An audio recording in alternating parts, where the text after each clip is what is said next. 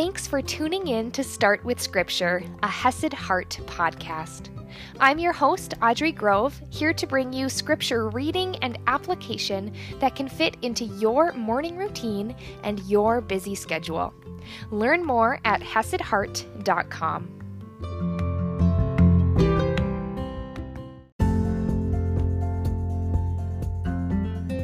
Hello again, my friends. Welcome to a beautiful day. I'm so excited because wow, in our last episode, we talked about calling out that illogical argument, right? Calling out the hypocrisy that these people in Corinth were believing that there's no resurrection from the dead, but Christ was raised from the dead. It doesn't make any sense. And basically, Paul just called it out. He's like, logically, this doesn't make sense. Logically, if the resurrection of the dead wasn't a thing, our faith is in vain.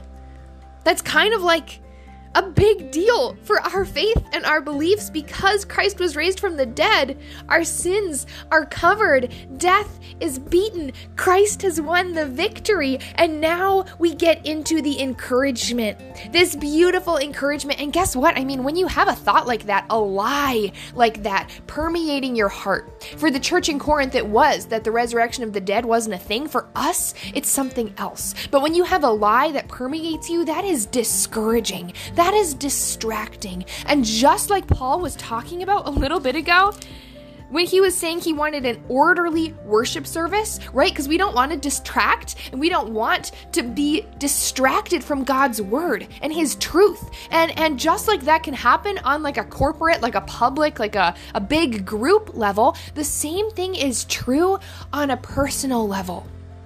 These lies slip in, and when they slip in, they discourage and they distract. And just like Paul did here with this lie, he addresses it, right?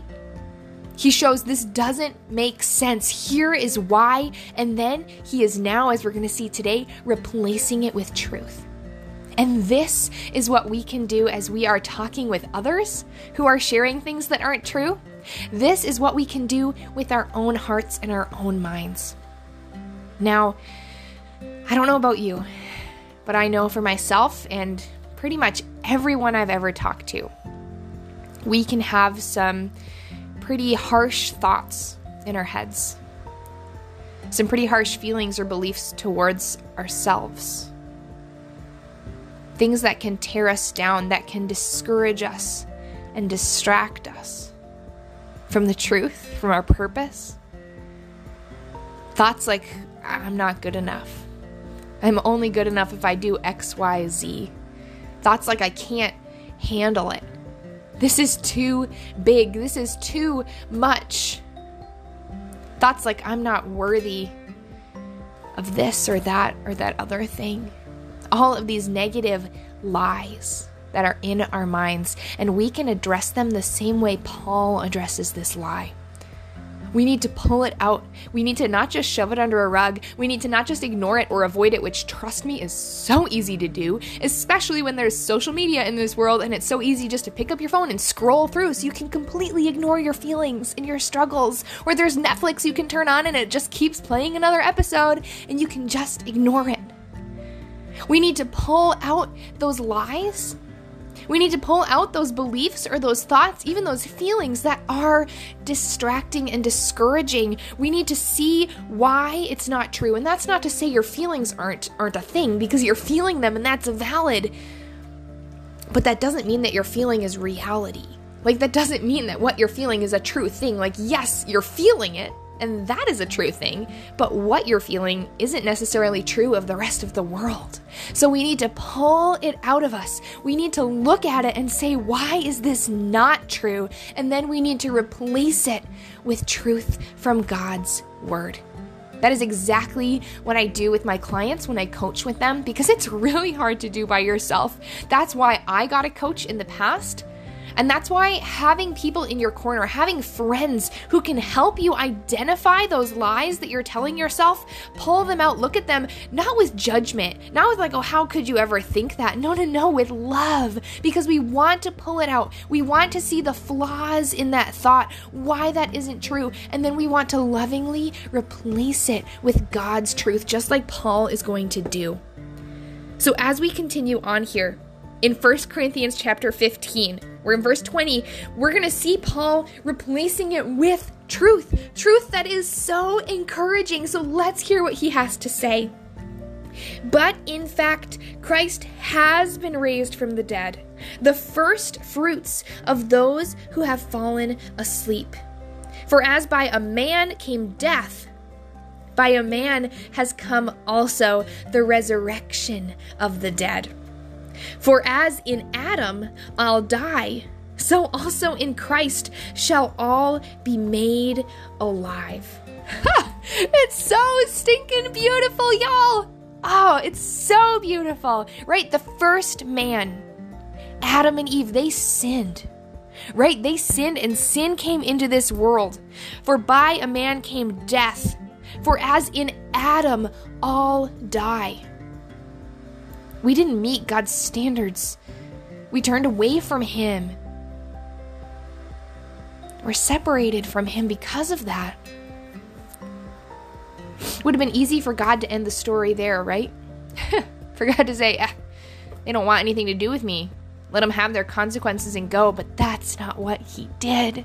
God is a God of love and grace and mercy. He is a God of hesed, loyal, steadfast love for you, for every person. And he didn't stop there. So death by Adam isn't the end of the story. Because by a man has come also the resurrection of the dead. In Christ shall all be made alive. Where we fall short, God steps in and he makes a way. He makes a way for our sins to be covered. He makes a way for us to be drawn close and brought close to God. It's so beautiful, and it just makes me so excited.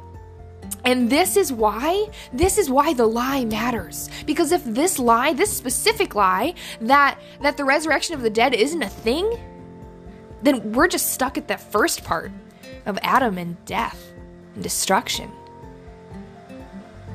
Right? Lies matter because the truth matters.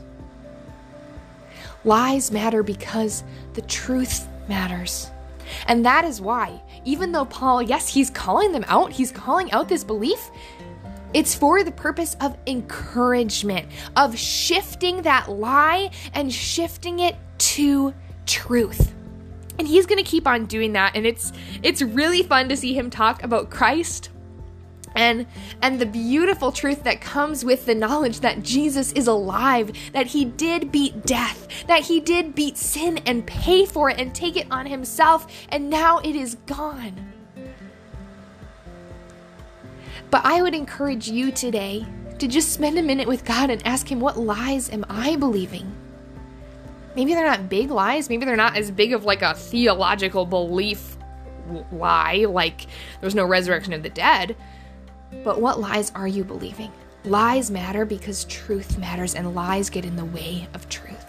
So ask God about that, and I'll see you in our next episode. And if you want help pulling out the lies that are distracting you, that are discouraging you, that are keeping you from living your purpose in fullness, the purpose and the plan God has for you, and if you want a guide to help give you the tools, to help you dive deep and identify and shift those lies that are holding you back, I would love to invite you into my 90-day program, because I teach about this, I coach on this, and I'll be there to help you walk through this process of learning how to pull them out, look at them, and shift them, and replace those lies with truth, so that you can get rid of those things that are holding you back and you can live your life to the fullest. Cliche maybe, but it's so true. So if you're interested, you can head over to my website, hesedheart.com/90, the number 90 for 90 days. And you'll find all the information about my program and the chance to set up a free call so we can chat. I would love to hear about your goals and share what working together might look like. That's Hesed Heart, HESED heart.com/90. And I really look forward to hearing from you.